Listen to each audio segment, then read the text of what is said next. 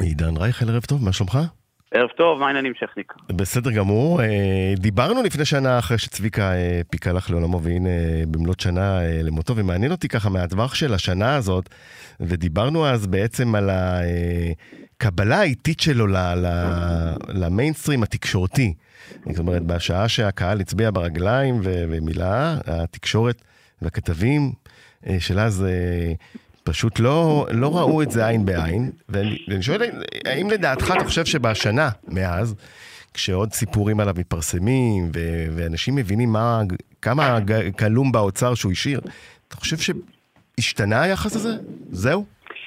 אז תראה, בשנות הפריצה שלו, בשנות ה-70, אני לא הייתי נוכח, אה, עדיין לא הייתי באזור, אה, ולכן אני לא יודע מה הייתה האווירה. אני יכול לדמיין שבאותה תקופה, אתה יודע, אה, שעדיין הייתה אה, רק מעבר מאיזושהי שמרנות כזאת מאוד אה, מעונבת למשהו שפתאום תנועה היפית כזאת, מ-60's או 70's כזה, אז אני מעריך שפתאום הגיע מישהו ש...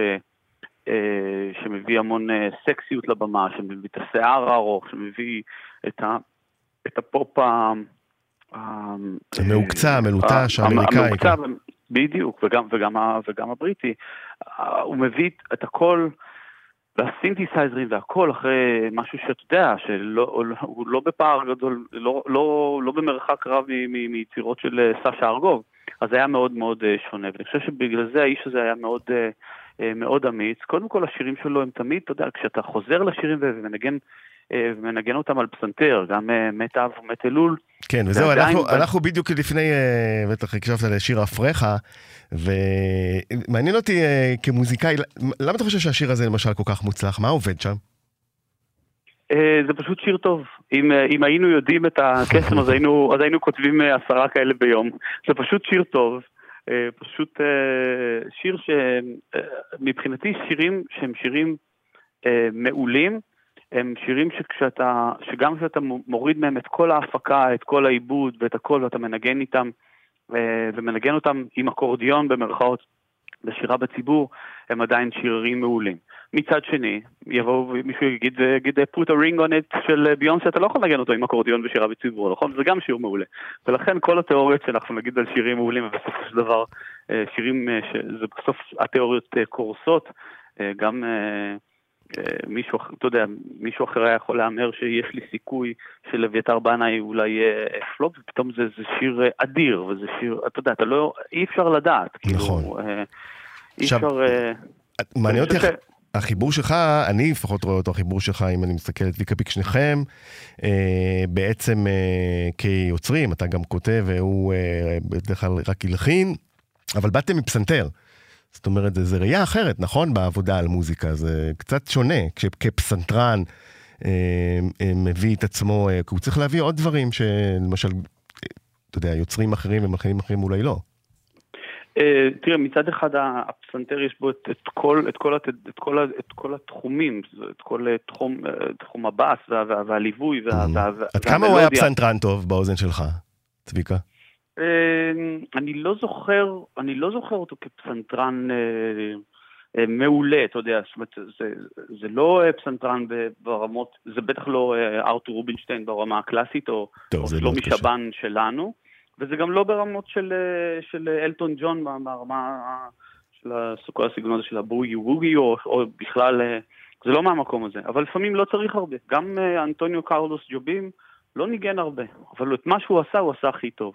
יש סרט של ספייק לי, ואז הם יושבים שם כמה חבר'ה ככה אפרו-אמריקאים, אומרים, מה לארי ברד, לארי ברד, הוא רק יודע לקלוע, משלוש. ואז אחד מהם אומר, כן, אבל, נכון, אבל זה כל מה שהוא צריך. זה כן. כנראה כל מה שהוא צריך. גארי ברד היה גם שחקן הגנה מעולה, וריבאונדר מעולה, ו... לא, אבל כן, הכוונה שם, כאילו, אז אחד מהם אומר, זה כל מה שהוא צריך. אז צביקה פיק בסופו של דבר, כל מה שהוא היה צריך זה לשבת על הפסנתר, לכתוב את השירים המעולים שהוא הביא לנו, אה, השירים המרגשים, שירי המסיבות. אה, כן, אנחנו, זהו, אנחנו עוד מעט נשמע את אה, נאסף תשרי. אה, וגם כאן, אה, שהיא בעיניי, אתה יודע, יצירת רוק ממש פרוגרסיבית, שאם היית שם אותו ברדיו של BBC ושר באנגלית, לא היו, אה, לא היו מבדילים לדעתי. זאת אומרת, אתה יכול נכון, לשים נכון. as is, לתרגם את סף תשרי, שבעיניי לפחות זה עבודת ההלחנה הכי יפה של צביקה פיק, נכון, נכון. בכל הקריירה. נכון. ואנחנו נלך לשמוע אותו, ובעצם...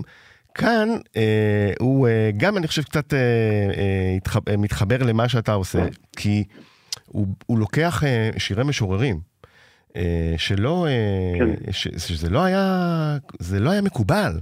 הם משוררים, לא משוררים, משוררים השארת לאי רוזנבלום ולהקה צבאית. לא, אתה לא יכול להתעסק עם זה, עם משוררים ישראלים. מקסימום שלמה ארצי, גם בחצות, יותר מאוחר, אתה יודע, כן.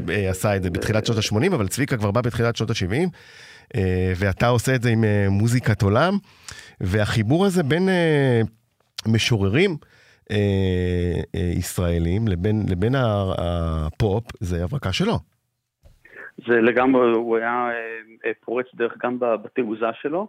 שלפעמים uh, אתה תוהה אם זאת uh, חוצפה של צעירים ומתחילים, או שזה האיש. במקרה של צביקה, אני מהמר שזה האיש. אוקיי.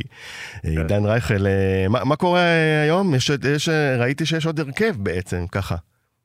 אני לך. בעצם ב, בימים האלה מופיע גם הופעות פסנתר, שאני מאוד אוהב אותם ככה, זה בעצם אני שר עם הקהל, זה הופעות פסנתר, מה שנקרא רייכל פסנתר שירים, ואני מופיע כל הזמן. ויש פרלמנט. יש את ההרכב של הפרלמנט. או, זה מעניין אותי, זה חדש יחסית. כן, הפרלמנט זה בעצם כל מיני, אתה יודע, יש מקומות ש, שהפרויקט הוא כל כך גדול, שזה 15 איש על הבמה ו-20 אנשי צוות, והבמות הן נורא גדולות, ולפעמים, אתה יודע, אתה רוצה להגיע לאיזשהו מקום של אה, מקומות יותר קטנים, של 1,000 איש, 1,500 איש, ש, ש, שלא חייבים לבוא ל-4,000, 5,000, 6,000 איש. ואז אה, ביקשו מאיתנו ליצור איזשהו... כל מיני מקומות, מועצות אזוריות ועיריות ביקשו ממני מקומות שצריך יותר קטנים, האם יש לך איזשהו הרכב קטן? אז אמרתי, תשמעו, יש לי את הפרלמנט הזה, כמו פרלמנט שאנשים יושבים ביום שישי לקפה. ארבעה חבר'ה כאלה שאני מאוד מאוד מאוד אוהב לנגן איתם, וזה נקרא הפרלמנט שלנו, ואנחנו פשוט אה, באים ומנגנים ממש כמו, כמו פעם, אתה יודע, בס, תופים, גיטרה, פסנתר. פשוט מנגנים ו... וזה כיף. אז זה ככה אפשר לבוא לראות אותנו בכל מיני צורות. כיף גדול. אז אה, עידן, תודה רבה. אנחנו... תודה, אה, תודה רבה. נשמע את סף תשרי. ו- ובמילה אחת אחרונה, אתה יודע, אני חושב שהאימפקט הגדול של צביקה פיק הוא עצם העובדה ששנה אחרי אנחנו היינו, אתה עושה ספיישל כזה. אתה יודע, וזה לא נשכח וזה נשאר תמיד. תודה רבה על השיחה הזאת. להתראות. ביי ביי.